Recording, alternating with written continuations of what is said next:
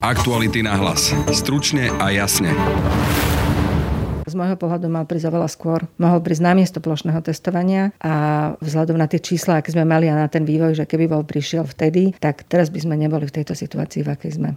Dá sa povedať tak natvrdo, že zbytočne umreli ľudia? Áno, je možné, že by sme razantnejšími opatreniami prijatými skôr odvratili mnohé z tých umrtí, ku ktorým došlo. S vládou prijatého lockdownu som v rozpakoch. Je v ňom priveľa výnimiek. Pri takomto lockdowne hrozí, že po sviatkoch to nemocnice nemusia zvládnuť, hovorí epidemiologička Alexandra Bražinová. Vláda a najmä premiér sa boja prijať adekvátne do dnes už absolútne nevyhnutné pandemické reštrikcie. Výsledkom ale môže byť slovenské Bergamo, a napokon aj predčasné voľby, tvrdí komentátor Arpá Čoltés. Tá hranica je niekde tam, keď už každý bude osobne poznať niekoho, kto na COVID zomrel. V okamihu, keď sa toto stane každému a pri tomto manažovaní krízy sa to časom stane každému, táto vláda nebude schopná politicky prežiť. Ak sa chce niekto pokúšať s referendum o predčasné voľby, tak ešte nikdy nemal lepšiu situáciu ako práve teraz, že bude mať veľmi slušnú šancu. Náka dnes opäť úradovala jej vyšetrovateľ obvinil bývalého Ficovho ministra Petra Žigu z podplácania. Žiga vinu odmieta, usvedčovať ho má Jankovská. Kto je to teda Peter Žiga? Odpoveda novinár aktualít Martin Turček. Dnešný deň nie je až takým veľkým prekvapením aj vzhľadom na to, že Polícia v poslednej dobe obvinila naozaj veľa osôb na veľmi vysokých poschodiach a popravde už posledné týždne alebo aj mesiace sa zrejme očakávalo aj obvinenie vysoko postaveného politika alebo aj ministrov. Žika bol veľmi silnou postavou tzv. košickej skupinky Smeru, do ktorej patrili v poslednej dobe najmä Raši a Žika v minulosti aj Pavel Paška. Aj v hlase bol od začiatku jednou z veľmi dôležitých postav. Tak je to tu späť. Vláda nám schválila ďalší, tentoraz vianočný lockdown. Epidemiológovia ale upozorňujú, že ide o príliš deravý lockdown a tak podľa nich svoj účel nemusí splniť a hroziaci kolaps nemocníc takýto lockdown, nelockdown vôbec odvrátiť nemusí. Politickí komentátori zasa pripomínajú, že odkomunikovanie takýchto zásadných reštrikcií sa vládnym politikom tak povediac vymklo z rúk. Namiesto toho, aby sa premiér postavil občanom čelom, hodil zodpovednosť na podriadených ministrov a následne politicky napadol tak šefa SAS, ako aj hlavu štátu. No a NAKA opäť maká. Tento raz sa v hľadáčiku zájmu vyšetrovateľov ocitol bývalý minister Ficových vlád a dnes poslanec hlasu Peter Žiga. V dnešných aktualitách sa na tieto udalosti pozrieme očami epidemiologičky Aleksandry Bražinovej a komentátora novinára Arpáda Šoltésa. Je štvrtok, 17. decembra. Pekný deň vám želá Brane Robšinský. Počúvate podcast Ráno na hlas.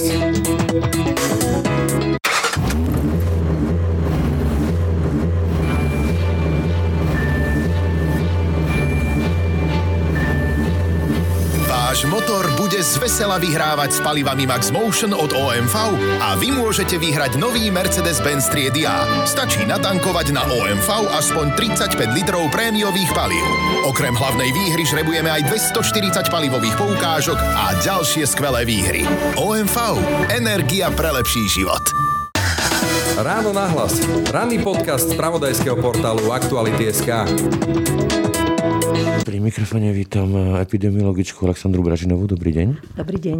A je to tu, máme tu nejakú formu lockdownu od soboty, ale aj sám minister zdravotníctva hovorí, že je to lepšie ako nič, že čakal viac. Ako to hodnotíte vy? Lebo je to ste lockdown, ale je tam veľké množstvo výnimiek, možno viac výnimiek ako zákazov. Áno, musím priznať, že sama som z toho veľmi rozpačitá a čakala som oveľa razantnejšie opatrenia, pretože situácia je veľmi zlá. Poukazujeme na to stále aj množstvo odborníkov, lekárov na to poukazuje, že nemocnice kolabujú, v podstate sú oddelenia plné, pacienti pribúdajú, každý deň pribúdajú umrtia a toto je situácia, kedy nič iné, iba radikálne zníženie tej tzv. mobility, čiže zamedzenie toho, aby sa ľudia stretávali a pohybovali.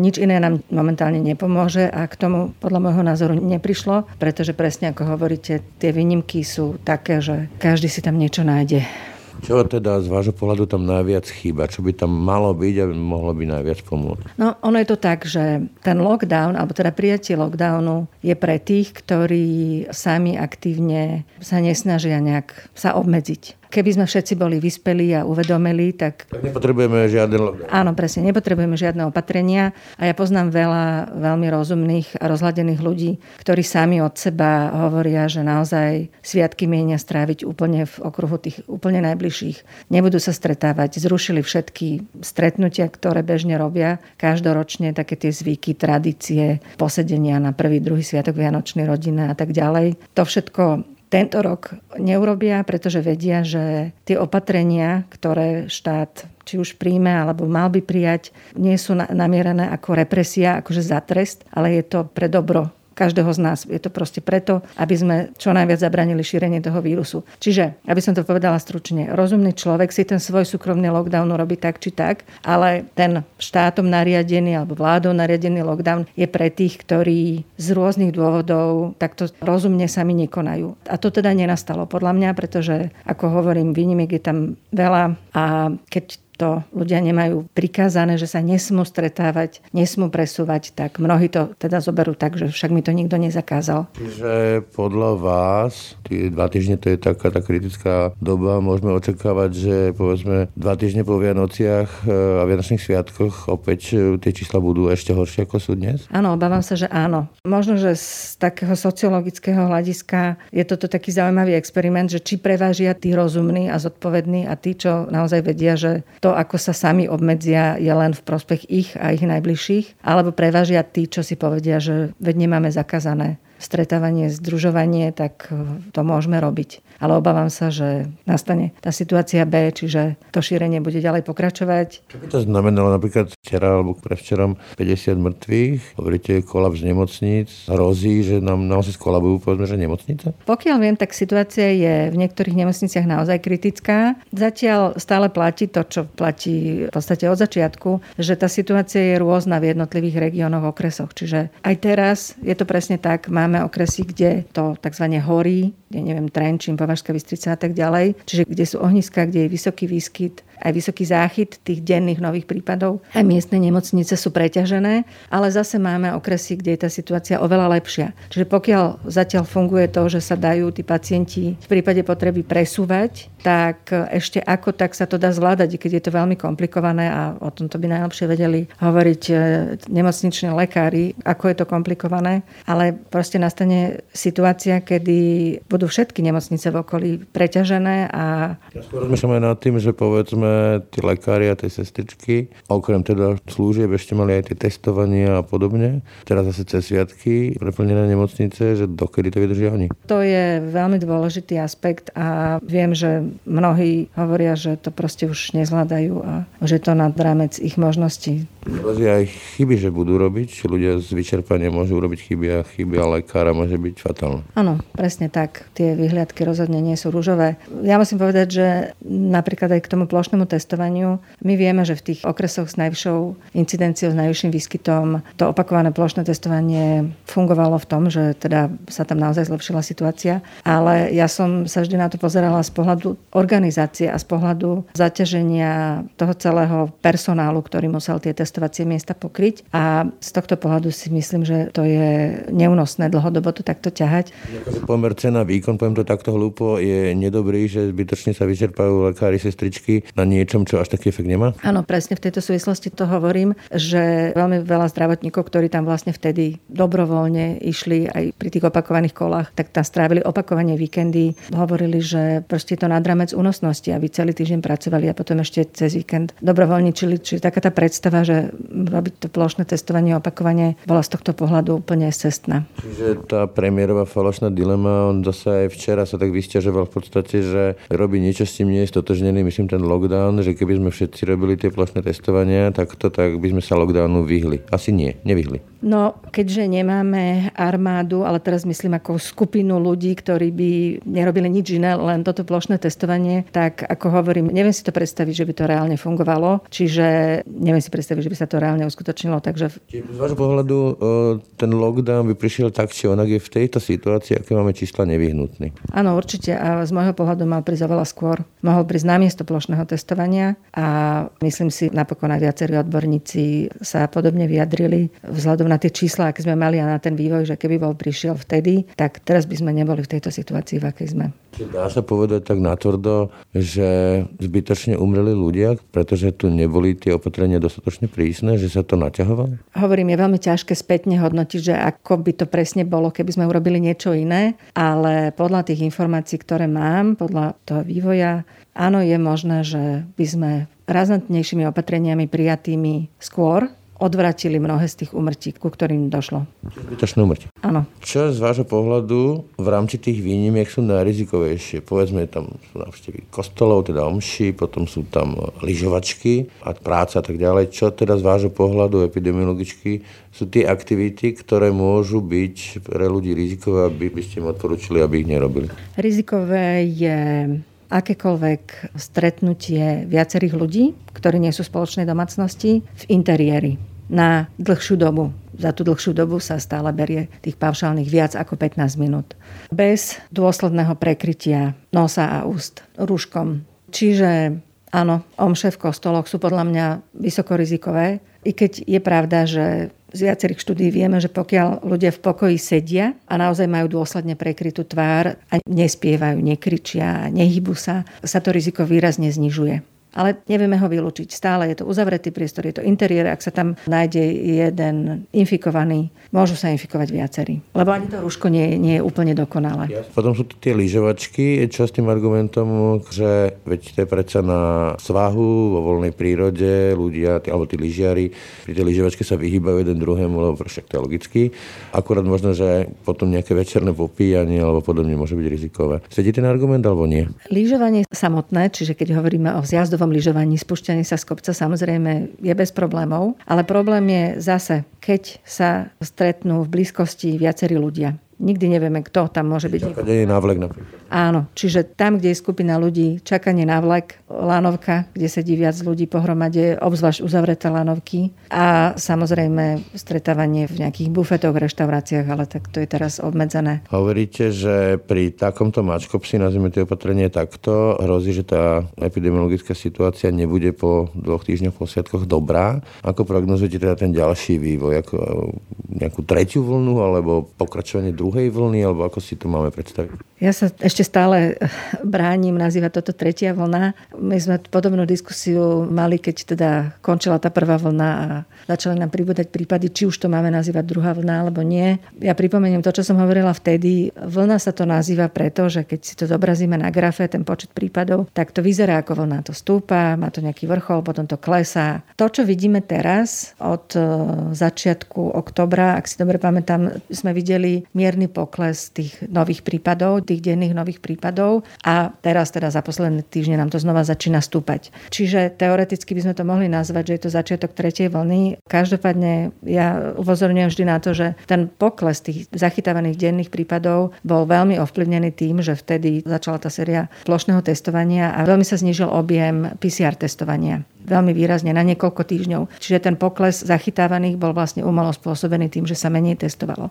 Takže z tohto pohľadu, aby som teda zjednodušene odpovedala na vašu otázku, ja toto považujem za stále pokračujúcu druhú vlnu. Čiže v úvodovkách vykúpi nás z toho len to očkovanie. Milím sa? Podľa všetkých dostupných informácií a doterajších skúseností, áno, jediné svetlo na konci tunela momentálne je vakcína a aj to, že bude samotná vakcína k dispozícii, ešte neznamená, že sme vyhrali. Dôležité je aj, aby sme sa dali zaočkovať. To svetelko môže byť taká malá baterka, pretože povedzme, že Nemecko, tak už som čítal, že vlastne dorazili tie špeciálne mrazničky, lebo to musí byť pri minus 70, že už majú logistický plán. U nás e, nejak nevidím, že by bol nejaký prepracovaný plánovaný logistický plán takto náročnej operácie a zrejme sa to nedá robiť tak, že obvodiaci budú pomaličky očkovať, že? Obvodiaci nie, pretože áno, podľa toho teda, ktorá vakcína sa bude distribuovať, ale tá Pfizer tá potrebuje to chladenie na minus 70 stupňov. Tá druhá vakcína od Moderny, tam stačí minus 20 stupňov, čo zvládne bežný mrazák, ale teda určite tam bude potrebná logistika pri tej vakcíne na minus 70 a presne budú potrebné tie hlboko mraziace boxy. Ja neviem, aký je plán. Ako ne... Chytili ste, že nejaký takýto plán je? Nie. Zachytila som, že stratégia očkovania, ktoré skupiny sa budú očkovať, to je vypracované, alebo teda pracuje sa na tom, ale tento nákup nákup týchto mraziacich boxov, to neviem, ako prebieha. Ja by som rada pripomenula, že keď už sa začne očkovať, tak bude taká zaujímavá situácia, pretože niektorí ľudia už ochorenie prekonali, niektorí ho prekonali dávno, ja neviem, marci, apríli na začiatku, niektorí ho prekonali nedávno. A samozrejme veľa ľudí ochorenie ešte neprekonalo a mnohí ľudia nevedia, či prekonali alebo neprekonali. A toto bude taká zaujímavá situácia z pohľadu očkovania a na toto si budeme musieť vypracovať detailnú stratégiu. Premorenosť populácie. Premorenosť, koho očkovať a koho nie. Zatiaľ to vyzerá tak, podľa tých vedomostí, čo máme, že tí ľudia, čo prekonali ochorenie, majú vybudovanú imunitnú odpoveď, ktorá nejakú dobu pretrváva. Tá protilátková odpoveď pretrváva niekoľko mesiacov, minimálne 3 mesiace, ukazuje sa, ale je možné, že aj o niečo dlhšie. Ale nie všetci ľudia si vytvoria protilátky, ale u každého prebehne tá druhá časť imunitnej odpovede, tá bunková imunita. A bude zaujímavé a potrebné zisťovať teda, kto ochorenie prekonal a akú má tú imunitnú odpoveď, či ešte nemusí byť zaočkovaný. Lebo je možné, že aj tí, čo prekonali ochorenie, ale už to bolo dávno, budú tú vakcínu predsa len potrebovať a podľa toho sa potom zrejme bude aj prioritizovať. Tí, čo neprekonali, sú úplne vnímaví, môžu ochorieť tí budú musieť byť prednostne očkovaní. Tí, čo ešte majú akú takú imunitu budú môcť počkať a tak ďalej. Čiže toto bude zrejme aj dosť náročné, pretože my tu u nás na Lekárskej fakulte máme presne na toto výskumný projekt a viem, že sú viaceré podobné na Slovensku, že skúmame túto imunitnú odpoveď a už aj my v tej výskumnej časti máme čo robiť, aby sme to celé jasne odhalili, ako to teda prebieha, ale za niekoľko mesiacov už budeme mať dispozícii výsledky a bude to zaujímavé, že to budeme musieť robiť vlastne na populačnej úrovni. Ako je to pri tej aktuálnej vakcíne, ktorá sa bude na Slovensku očkovať s tou imunitnou výdržou, nazvem to takto laicky, to znamená, že koľko mi tá imunita, ak som zaočkovaný, vydrží. Či to je sezónu, ako pri chrípke, Doživotne zrejme nie, to už vieme. Toto presne ešte nevieme, pretože celá táto pandémia je tu ešte príliš krátko. Na Slovensku je to 9 mesiacov, celosvetovo zhruba rok od teda tých prvých prípadov a imunitná odpoveď sa sleduje dlhodobo. Čiže ešte nevieme, a aj tie vakcíny sú teda veľmi čerstvé, už aj tie, čo sú schválené a čo sa začínajú distribuovať. Čiže až keď sa naozaj začne očkovať, až keď sa preočkuje nejaká časť populácie slovenskej, ale aj inde vo svete, tak budeme sledovať, ako dlho tá imunitná odpoveď vydrží. Čiže neviem, sú viaceré varianty. Každoročný rituál? Môže to byť aj každoročný rituál. Presne tak ako s chrypkou. A ako je to dnes, alebo čo vieme dnes o tom, aká má byť tá, to percento zaočkovaných v rámci tej tzv tzv. kolektívnej imunity. Vieme, že to bolo pomerne vysoké číslo, myslím nejakých 70 a podobne. Stále to platí, takéto vysoké číslo, alebo stačí menej? Ten odhad toho, aká časť populácie musí byť zaočkovaná na to, aby sa to ochorenie nešírilo, závisí od toho, ako rýchlo sa to ochorenie šíri. Odvíja sa to od toho R čísla. R čísla základného reprodukčného čísla, čiže koľko ľudí nakazí ten jeden infikovaný. Lenže je rozdiel, či ja hovorím o populácii, kde sú všetci vnímaví, to znamená, všetci môžu ochorieť. V tom prípade je tá proporcia, ktorú potrebujem zaočkovať, vyššia. Alebo hovorím o situácii, kedy už sú niektorí premorení, kedy už niektorí ochorenie prekonali, tak samozrejme vtedy sa nám tá proporcia, ktorú potrebujeme zaočkovať, znižuje. Každopádne, keďže, ako som už spomenula, nevieme, nakoľko tá imunita vydrží u tohto ochorenia COVID-19, tak počítame s tými maximálnymi odhadmi, teda ako populáciu potrebujeme zaočkovať a tam stále platí, že je to 60 až 70 ľudí. Úplne na záver, e, vieme podľa tých e, čísel a prieskumov, že veľké percento Slovakov sa nechce nechať zaočkovať. Aký je teda váš protiargument, keď mi jeden z tých, ktorý sa nechce nechať zaočkovať, povie, však ty sa nechaj zaočkovať, keď sa bojíš, a keď ty budeš zaočkovaný, tak čo ťa do mojej imunity? Toto je veľmi sebecký argument, samozrejme. Ako žijeme v spoločnosti a proste tak sa aj máme správať. Chránime nielen seba, ale aj iných tým očkovaním. A keď už teda nie som až taký altruista, že by som sa dávala očkovať preto, aby som nenakazila nejakých cudzích neznámych ľudí, tak aspoň by som to mohla brať tak, že chránim tých svojich najbližších tým, že sa ja zaočkujem, že to ochorenie neprenesiem na nich. Mama, otec tak. Je, presne, najbližší príbuzný.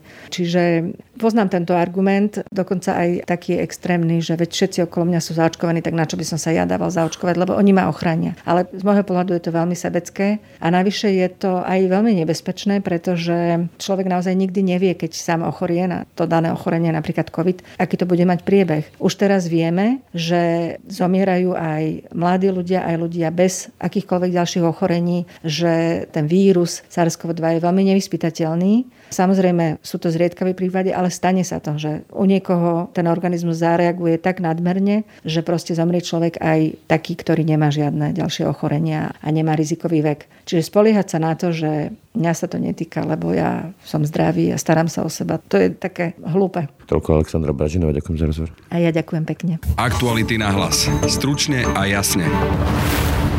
Vyšetrovateľ Národnej kriminálnej agentúry dnes obvinil bývalého Ficovho ministra Petra Žigu. Žiga vinu odmieta, ale usvedčovať ho má Jankovská. Dôvodom má byť vraj nejaký úplatok, ktorý sa týkal súdneho verdiktu v prípade Gabčíkova. No a na telefonickej linke mám kolegu, novinára Aktualit Martina Turčeka. Ahoj Martin. Ahoj Braňo. Z tvojho pohľadu prekvapilo ťa to, že Peter Žiga je obvinený z podplácania, alebo sa to dalo tak povedať čakať? Dnešný deň nie je až takým veľkým prekvapením aj vzhľadom na to, že Polícia v poslednej dobe obvinila naozaj veľa osôb na veľmi vysokých poschodiach a popravde už posledné týždne alebo aj mesiace sa zrejme očakávalo aj obvinenie vysoko postaveného politika alebo aj ministrov a prekvapenie to možno nie aj v kontexte výpovedí spolupracujúcich obvinených, kde sa objavili podozrenia z korupcie. Martin, a z tvojho pohľadu novinárskeho, kto je to vlastne Peter Žiga? Je to jednak, e, bol to teda vplyvný politik e, Smeru, teraz poslanec Hlasu a zároveň je to aj silný biznismen. Žiga bol vždy veľmi silno ešte v smere. Bol veľmi silnou postavou tzv. košickej skupinky Smeru, do ktorej patrili v poslednej dobe najmä Raši a Žiga v minulosti aj Pavel Paška aj v hlase bol od začiatku jednou z veľmi dôležitých postav. Aj Peter Pellegrini sa k podozreniam okolo Petra Žigu stával dlhodobo veľmi vážne a bolo jasné, že Žiga má pozíciu, ktorá je dostatočne silná. A čo sa týka jeho histórie, tak e, prvýkrát sa dostal významnej funkcii, keď sa stal ministrom životného prostredia, čo prekvapilo verejnosť najmä ochranárov prírody, pretože k ochrane životného prostredia sa dostal majiteľ firmy, ktorá ťaží drevo, ktorý je v podstate z povahy svojho biznisu v konflikte záujmov a za celú svoju politickú kariéru tento imič, ktorý mal od začiatku, si nezlepšil. Skôr naopak, neskôr sa objavili aj informácie, ktoré svedčili o pravdepodobných podvodoch z DPH v jeho firmy Taper, od ktorých sa dištancoval, keďže bol len akcionárom a nie výkonným alebo nie, nebol konateľom firmy. Každopádne, ak firma významného politika v tom čase ministra sa má podielať na podvodoch na DPH, tak prirodzene to naozaj verejnosť vyrušuje. Robert Fico sa ho výrazne zastal, myslím e, pána Žigu. Myslí si, že si kryje chrbát, alebo skutočne je presvedčený o tom, že profesionálne je Peter Žiga kvalitný politik, minister? Už je veľmi ťažko povedať, čo si Robert Fico naozaj myslí, keďže sa zastáva jedného obvineného za druhým, vrátane Tibora Gašpara, vrátane ďalších obvinených, ktorí majú naozaj na rováši veľmi, veľmi závažné podozrenia a čo Robert Fico dokola verklikuje je prezumpcia neviny, prezumpcia neviny, pričom zjavne ignoruje, z akej trestnej činnosti sú títo ľudia obvinení, aká je voči nim prípadná dôkazná situácia. A myslím si, že to je aj tento prípad, že skôr ako by malo ísť o nejaký znak absolútnej dôvery, tak ide o to, že Robert Fico zostáva pri svojom a v podstate pri každom človeku, ktorý mohol byť v minulosti niekde blízko neho, tak on opakuje, že ide o nejaké mediálne hry alebo niečo podobné. Toľko Martin Turček, ďakujem za rozhovor. Ďakujem. Aktuality na hlas. Stručne a jasne. Pri mikrofone vítam Arpada Šoltesa, novinár, komentátor. Ahoj. Ahoj, pekný deň. Máme tu lockdown a ten lockdown je taký, ako z tej rozprávky ženský vtip, že ani nahý, ani oblečený, ani peškom, ani voskom. A aj tá komunikácia toho lockdownu bola taká, nazvime to, že svojrazná. Ako to vnímaš ty? Ako bolo odkomunikované takéto zásadné rozhodnutie ovplyvňujúce životy ľudí? V podstate bolo odkomunikované obvyklým spôsobom, čiže tým najhorším možným, ktorý nielenže vytvára nejakú ďalšiu neistotu, ale mám pocit, že predseda vlády sa nás snaží aj naďalej presvedčať, že lockdown je niečo ako trest pre zlých občanov, ktorí neuznali jeho genialitu. Pritom vieme, že lockdown je jediné jediné naozaj účinné opatrenia, mal tu byť zavedený dávno a bez nejakých významných výnimiek. Pred pár týždňami si pamätáme Igora Matoviča s jeho povestnou figou, ktorú nám teda ukázal ako nejaký odkaz. No a teraz sme zase videli premiéra v úplne inej úlohe alebo v inej roli. Ako čítaš ty predsedu vlády? Ja to vnímam tak, že on veľmi dlho odmietal prijať realitu. Jednoducho z neho vytriskol ďalší geniálny nápad, ktorého sa on krčovito držal a jednoducho odmietal reálne fakty. A na tom povestnom zasadnutí vlády, z ktorého v podstate ušiel ako malý chlapec, podľa mňa na tú realitu tvrdo narazil. To je ako svojho času sa hovorilo, že Mečer odišiel za medveďmi, mi to pripomenulo. Áno, mnohí to takto komentovali. V podstate mne to pripomenulo ten starý vtip práve z Mečiarovej éry, že prečo sa Mečiar nemôže hrať na schovávačku, pretože by ho nikto nehľadal. Čiže ja by som túto hru na mieste Igora Matoviča nehral, pretože sa mu veľmi ľahko môže stať, že ho nikto nebude hľadať a všetci si uvedomia, že bez neho fungujú veci oveľa hladšie. Ste okomentoval tak, že túto vojnu s občanmi Igor Matovič vyhrať nemôže. Čo si ty myslel? On naozaj dnes bojuje úplne s každým a predovšetkým s občanmi tejto krajiny. Ja si myslím, že nejaký predseda vlády nedokáže vyhrať vojnu s občanom, pretože ja si myslím, že on dnes naozaj ako keby mal pocit, že nás potrebuje vytrestať za to, že my sme nejakým spôsobom neprijali jeho geniálny plán na masové, plošné, celoštátne testovanie, pri ktorom odborníci od začiatku upozorňovali, že to pravdepodobne nebude úplne fungovať tak, ako si on predstavuje. Spomeniem si, že on nám hovoril, že dva víkendy po sebe to vydržíme a budeme všetci slobodní, čo bola očividná hlúposť. Potom aj on pochopil, že by vlastne musel to testovanie opakovať prakticky týždeň čo týždeň, obzvlášť ten antigénový test nie je natoľko spolahlivý, aby prinášal definitívne riešenie. Toto by mohlo fungovať, keby sme mali taký test, ktorý má že úplne že 100% presnosť. Čiže každého jedného, kto je infikovaný, by sme dokázali v priebehu jedného dňa vyselektovať, tak vtedy by to fungovalo. Ale takýto test žiaľ neexistuje. Hľadávanie kontaktov nie je v poriadku? Áno, okrem toho teda, že je to logistická nočná mora a že napriek tomu, že tí ľudia, ktorí to reálne fyzicky v praxi vykonávali, urobili aj nemožné, aby to urobili, vidíme, že týmto spôsobom to funguje fungovať nebude. A on teda dostal tie dva víkendy po sebe svoju šancu. Naozaj ukázalo sa, že občan to nejak prehryzol a šiel do toho. A keď videl, že to nefunguje, tak zodpovedná vec bola prijať to opatrenie, o ktorom jednoducho vieme, že funguje, lebo to vieme z obrovského množstva krajín a už s tým máme skúsenosť, že tvrdý lockdown na nejaký čas po ktorom môže prísť nejaké uvoľňovanie, nastavenie nejakých parametrov, kedy ich zase sprísnime. Presne ten covidový automat, o ktorom sa tu hovorilo, to by mohlo fungovať.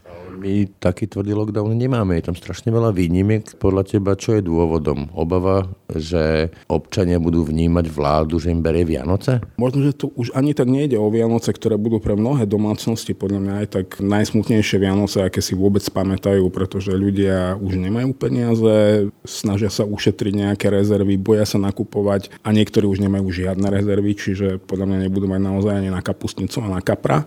Ako boj o Vianoce sme prehrali dávno a to by som dával závinu tejto vláde len čiastočne, pretože nie je úplne schopná poskytovať e, výpomoc. Štát nemôže sanovať predsa zdaní, e, keď e, sa zaverú všetky možné práva. Áno, je to problém, keď zase treba povedať, že sme v podstate druhý najhorší v Európskej únii v poskytovaní nejakej cieľenej pomoci, pretože zase nevieme ju úplne dobre vymyslieť, nevieme ju správnym spôsobom distribuovať, čiže nejaký podiel zodpovednosti na tom vláda má, ale problémy sú teraz všade, čiže toto by som opomenul. Podľa teba prečo teda to je taký mačkopes, taký nie tvrdý lockdown? Čo sa vláda bála? Ja si myslím, že problém je medzi iným to, že Igor Matovič, keď potreboval presadiť svoj fenomenálny plán masového testovania, tak on urobil z lockdownu niečo ako bič na občanov lebo on to postavil na hranu, že alebo sa zúčastníte dobrovoľne testovania, alebo vám tu zavedieme tvrdý lockdown. Čiže on urobil z tvrdého lockdownu niečo ako trest pre neposlušných občanov a teraz už aj on sám má problém to predať, že to nie je trest, to je normálne účinné opatrenie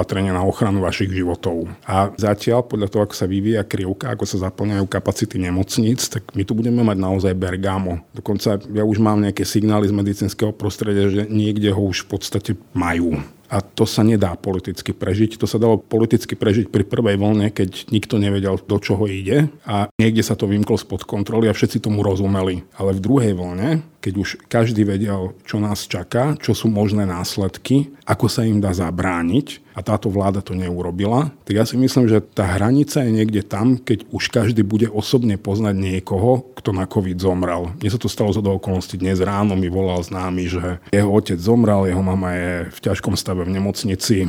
Nie sú to moji blízki priatelia, ale tých ľudí som poznal, sú to moji známi, zasiahlo ma to. V okamihu, keď sa toto stane každému, a pri tomto manažovaní krízy sa to časom stane každému. Táto vláda nebude schopná politicky prežiť. Čiže podľa teba ten plán Roberta Fica na referendum o predčasných voľbách vyjde? Ja si myslím, že ak sa chce niekto pokúšať s referendum o predčasné voľby, tak ešte nikdy nemal lepšiu situáciu ako práve teraz, že bude mať veľmi slušnú šancu na úspech. A myslím si, že teda naozaj, že preto táto vláda dnes nemá odvahu zaviesť tvrdý lockdown, tak ako treba, naozaj s tvrdým vynúcovaním toho lockdownu, lebo oni sami urobili z tohto opatrenia nie protipandemické opatrenie, ale niečo ako keby, že trest. A teraz je veľmi ťažké pre presvedčiť ľudí, že my vás netrestáme, my vás chránime. Vedci, napríklad aj sociálny antropolog Martin Kánovský, ktorý to dokonca skúmal, hovoria, že kľúčovým protiepidemickým opatrením je dôvera v tie opatrenia, v ich dodržiavanie, ako aj v tých, ktorí tie opatrenia zavádzajú, rozhodujú o nich, komunikujú ich. Myslíš si, že pri takomto spôsobe manažmentu krízy a komunikácie tých opatrení bude u ľudí dôvera dodržiavať tie opatrenia alebo skôr naopak? Obávam sa, že nebude, pretože ako môže bežný človek, ktorý má naozaj problém sa zorientovať nielen že ani my sami úplne nerozumieme epidemiológii a štatistiky a všetkému do detajlov, len sa, sa musíme spolahnúť na to, že odborníci vedia, čo hovoria. A ako im má veriť bežný človek, ktorý je zúfalý, ktorý je vo veľmi ťažkej životnej situácii, ktorý naozaj povedzme, že mu skrachoval biznis alebo nemôže chodiť do práce, už má problém z čoho nakrmiť svoje deti a každý deň dostáva nejaké iné rozporúplné chaotické informácie. Premiér sa tvári, že on tu prehral nejakú vojnu vojnu o jeho život, komu má veriť a prečo má ešte vôbec niekomu veriť. Takým tým kľúčovým argumentom e, zástancov premiéra je NAKA to, že vlastne sa to stále viac a viac blíži k dokonca lídrom opozície. Aktuálne dnes policia obvinila ex-ministra hospodárstva pána Žigu z podplácania. Je to pre teba argument, že nakamaka? Toto je pre mňa najhrubšia demagógia, aká existuje. V prvom rade si treba uvedomiť, že Peter Pellegrini to vždy hovorí, že veď Jankovsku predsa vzali do väzby za mojej vlády, čo je holý fakt. Samozrejme, nie je to zásluha Petra Pellegriniho, tak ako dnešné zatýkanie a obviňovanie nie je zásluhou Igora Matoviča. Ak sa za toto chceme niekomu poďakovať, poďakujeme sa tým desiatkam tisícov ľudí, ktorí stáli po Jánovej vražde na námestiach a dožadovali sa spravodlivosti. To bol ten zlomový moment, keď politici dostali strach a prestali zasahovať do práce prokuratúry, súdov a polície. Vlastne vycúval Robert Fico z premiérskeho kresla. No, v prvom rade to bolo, že odstúpil Robert Fico, Robert Kaliňák, že odstúpil Tibor Gašpar a v tom okamihu policia si normálne začala robiť svoju prácu, pretože žiadna inštitúcia predsa nie je prehnitá, že od strechy po pivnicu. Ja si stále myslím, že minimálne 70 ľudí v inštitúciách, ako sú súdy, prokuratúra, policia, si len chcú robiť svoju robotu. Najlepšie, ako sa dá. Teraz to robia a dostavujú sa nejaké výsledky. A treba povedať, že zatiaľ nikoho neodsúdili. To sa práve chcem zastaviť nejaké výsledky, ale keď sa vrátim napríklad k súdu s Kočnerom a Žužovou v prípade vraždy Jana Kuciaka a Martiny Kušnírovej, tak to, že niekto je vo vyšetrovačke, ešte neznamená, že je dostatok dôkazov na to, aby ho súd odsúdil a či sa neobávaš toho, že to môže skončiť tak, že po nejakom čase sa tie vyšetrovačky opäť otvoria, tí ľudia z nich výjdu a ešte dokonca budú dožadovať veľkého odškodného. Toto sa samozrejme stať môže. Ja by som chcel ešte dokončiť tú predošlú myšlienku, že toto jednoducho nie je zásluha politikov, toto je zásluha ľudí v systéme spravodlivosti, ktorí si poctivo robia svoju prácu. A keby sme prijali myšlienku, že toto je zásluha Igora Matoviča, tak my by sme tým vlastne hovorili, že my sa máme poďakovať premiérovi za to, že on neovplyvňuje vyšetrovanie. Čiže teda, že kapitálna blbosť. Poprvé, ona nenesmie, to je základná civilizačná norma. A v druhom rade, prečo by to robil? Veď v tomto okamihu nezatvárajú jeho ľudí, ale jeho nepriateľov. Čiže toto si pripisovať ako nejakú zásluhu mne príde úplne absurdné. A potom je tu naozaj to, že tých podozrení je veľa. Ja verím, že mnohé tie obvinenia sa naozaj zakladajú na nejakých faktoch. Verím a som za to vďačný, že nie všetko vieme verejne, čo majú vyšetrovateľe vo svojich spisoch, lebo mne to teda príde absurdné, že vyšetrovanie takýchto citlivých vecí sa rieši mediálne do najmenších detajlov, ako ničomu to neprospieva. Tu treba naozaj trpezlivo počkať v záujme výsledku toho procesu, už nech dopadne akokoľvek. A napríklad Robert Fico stále opakuje takú mantru, že toto je vlastne mučenie, tá väzba, že ich tam lámu a že dokonca, že tam ich mučia a že celé to stojí na tých kajúcníkoch, že nič viac tam nie je. Samozrejme, to je jeho politická retorika. Ja si myslím, že inštitút väzby je naozaj trochu nadužívaný na Slovensku. Stáva sa takou nejakou normou. Mnohí z tých ľudí, ktorí sú dnes vo väzbe, si nemyslím, že ešte majú šancu ovplyvňovať vyšetrovanie. Rovnako si neviem predstaviť, kam by pred spravodlivosťou ušli, pretože na to treba podstatne viac peňazí, než koľko majú oni k dispozícii. Ak by sa aj pokúsili ujsť, tak by neušli ďaleko. A pravdepodobne by sme ich veľmi rýchle dostali späť, ale ani si nemyslím, že by to skúšali. Ja mám obavy, že toto je trochu, naozaj sa týmto vychádza v ústrety nejakej verejnej objednávke, že my týchto ľudí chceme vidieť za mrežami a žiaľ veľmi veľa ľudí nechápe, že je trest. Každý, kto sedí vo väzbe, je technicky nevinný. Vo väzbe sedia len nevinní ľudia a nebudú vinní, kým súd nepovie, že sú vinní. A to my nevieme, ako dopadnú jednotlivé procesy, pretože presne Marian Kočner a Lena Žužová sú výborný príklad. Jednoducho sa môže stať, že tých dôkazov nebude dostatok. To, že ich pustia a že sa budú dožadovať nejakého odškodného, ma zase až tak veľmi netrápi. Ja si myslím, že po tom všetkom, čo sa prevalilo, títo ľudia už v budúcnosti nemajú šancu sa niekedy dostať do nejakej pozície, kde by mohli niečo ovplyvniť. Začína tu predsa len vznikať aj to, čo tu veľmi chýbalo, nejaký fenomén nejakej osobnej povesti alebo nejakého dobrého mena. Neviem si predstaviť v budúcnosti vládu, ktorá by ešte bola ochotná niesť politickú zodpovednosť za neviem, Tibora Gašpara v nejakej vysokej funkcii v rámci policajného zboru, povedzme. A veríš teda ty takej možnosti, ako naznačuje Robert Fico, že tam ich mučia a že prokurátori si to vynúcujú a tak ďalej a tak ďalej? Nemyslím si, že by tam kohokoľvek mučili ale samotná väzba je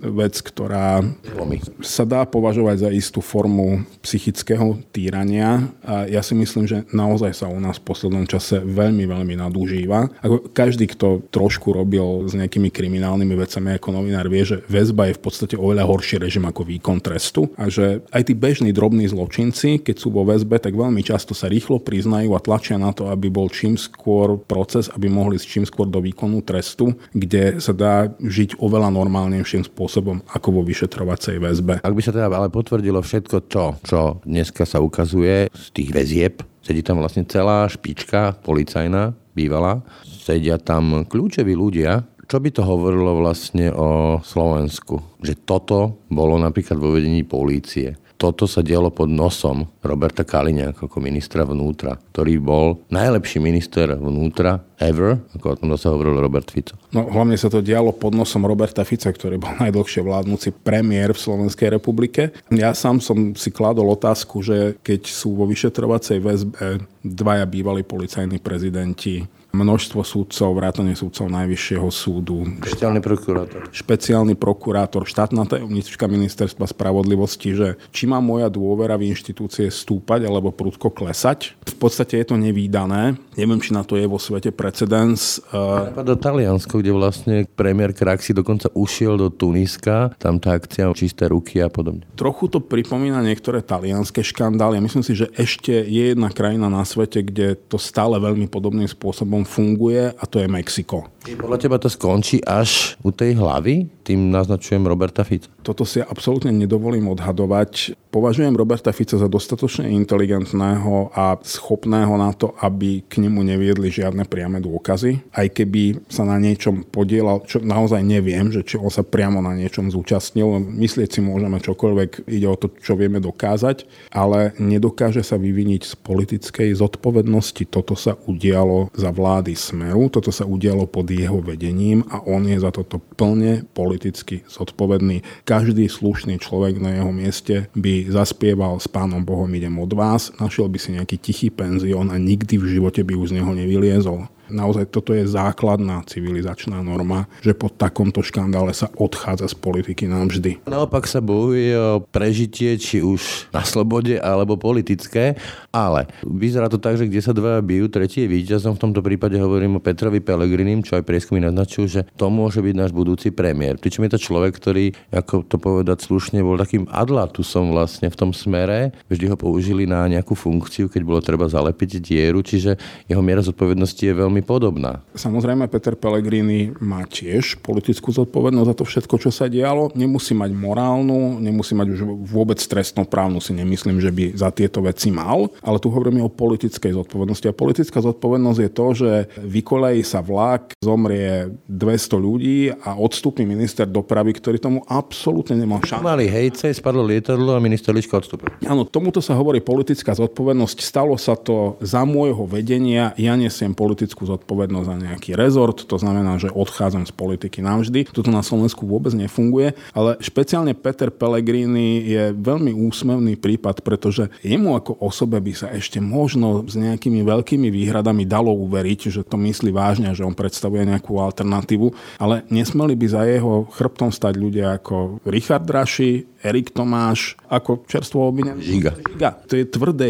jadro jeho novej politickej strany a to sú predsa ľudia, ktorí takisto ako on boli, že integrálnou súčasťou Smeru, formovali jeho politiku. A si predstaviť, že toto bude vládnuť Slovensku po nejakých prípadných predčasných voľbách? Predstaviť si to žiaľ viem, ale nie som z toho o nič viac nadšený ako z vlády Igora Matoviča alebo Roberta Fica. Ja som skôr zúfalý z toho, že nevidím žiadnu príčetnú alternatívu v tomto okamihu. Naozaj ju tu nemáme, lebo keď sa pozrieme, opozícia je úplná pohroma, vláda je úplná pohroma. Povedzme, že možno, že v tom manažovaní pandemickej krízy by asi dokázal byť Pelegrini podstatne efektívnejší ako Matovič lebo si so sebou nenesie ten balík osobnostných problémov ako súčasný premiér, čiže asi by to dokázal manažovať s chladnou hlavou a nebolo by to o jeho egu, ale bolo by to o reálne fungujúcich opatreniach a o ochrane života, nie o ochrane vlastnej predstavy o svojej veľkosti. Čiže v tomto možno áno, ale ako principiálne ja tam vidím len katastrofu alebo pohromu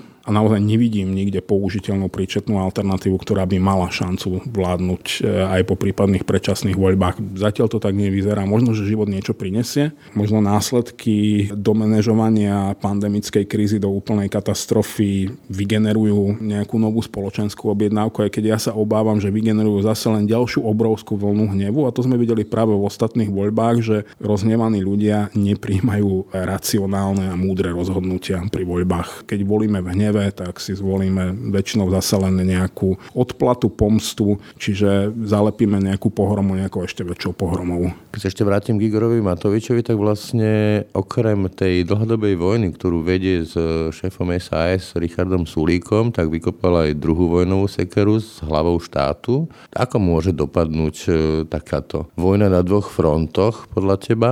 Zvlášť, keď si povedzme, že ešte pripomeniem, svojho času tu bol konflikt Michala Kovača s Vladimírom Mečiarom, ktorý veľmi výrazne zasiahol do spoločnosti. A nielen Vladimíra Mečiara s Michalom Kovačom, dnes naozaj máme nejakú skúsenosť, viem už takže nejaké empiricky sa na toto pozrieť. Skúšal to Vladimír Mečiar s Michalom Kovačom a skúšal to aj Robert Fico s Andrejom Kiskom a ešte sme nevideli, že by predseda vlády dokázal vyhrať vojnu s hlavou štátu. Podľa mňa je to aj technicky nemožné, pretože že predseda vlády predsa len musí príjmať množstvo reálnych praktických rozhodnutí, ktoré nikdy nepotešia všetkých.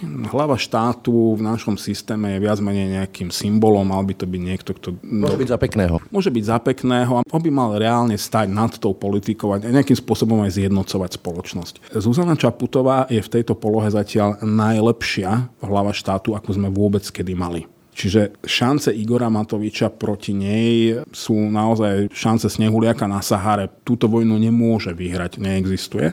Môže si ňou veľmi poškodiť, pretože určite on bude strácať svoju dôveryhodnosť oveľa rýchlejším tempom ako prezidentka. Pri tom, ako ju čítaš, e, vtiahne do tej vojny, lebo sa zdá, že Zona Čaputová nie je typom politika, ktorý by chcel ísť do nejakých konfliktov, ona sa skôr tým konfliktom vyhýba. To robí veľmi múdro. Ona si totiž to môže naozaj dovoliť s nonšalantným úsmevom myknúť plecom na akýkoľvek útok Igora Matoviča a, a nereagovať vôbec a čakať, ako sa vyvinú reálne veci, ktoré ovplyvňujú naše životy, ako napríklad pandémia a, a potom naozaj len dvoma vetami zhrnúť udalosti, ktorými sme prešli. Ja som aj celkom rád, že ona nejde do zbytočných konfliktov, lebo si myslím, že to ani nie je úlohou prezidenta republiky, ale vyčítať je, že sa nepostavila za vládu, napríklad to je úplný nonsens. Ona sa postavila za názor vedcov, Podstate... Vlastne tým mandátom mimochodom je priamo volená. Má ho oveľa silnejšie ako predseda vlády, pretože my si predsa nevolíme vládu, my si volíme poslancov Národnej rady a oni generujú vládu.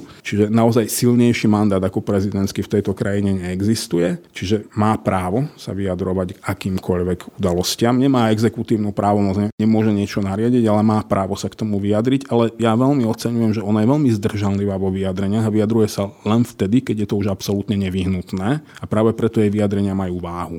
Ja si myslím, že to robí brilantne Nemala ona nejakú bohatú politickú skúsenosť, mal som isté obavy práve, či sa nenechá vtiahnuť do nejakých stranických sporov, ale zatiaľ to všetko ustála naozaj s gráciou úžasnou. Podľa mňa robí presne to, čo má a stále má veľmi vysokú dôveryhodnosť a ak predseda vlády obviní ju, že ona mu podrazila nohy a on s ňou prehral vojnu, tak si kope svoj vlastný politický hrob, pretože toto mu už neuverí nikto. Ja sa bude mať nejaké tvrdé jadro tých svetkov Igorových, ktorí mu úplne nekriticky zože zožerú čokoľvek, čo povie, pretože to sú jednoducho jeho veriaci a on je pre nich spasiteľ a budú prinášať akékoľvek obete, ale to tvrdé jadro nikdy nie je veľmi veľké a až sa jeho elektorát svrkne na to tvrdé jadro, tak to bude mať v ďalších voľbách veľmi, veľmi ťažké a môže sa stať, že tie ďalšie voľby budú čoskoro. Toľko Arpa Čoltes, ďakujem ti za rozhovor. Ďakujem. Tak a to je z dnešného podcastu Aktuality na hlas už naozaj všetko.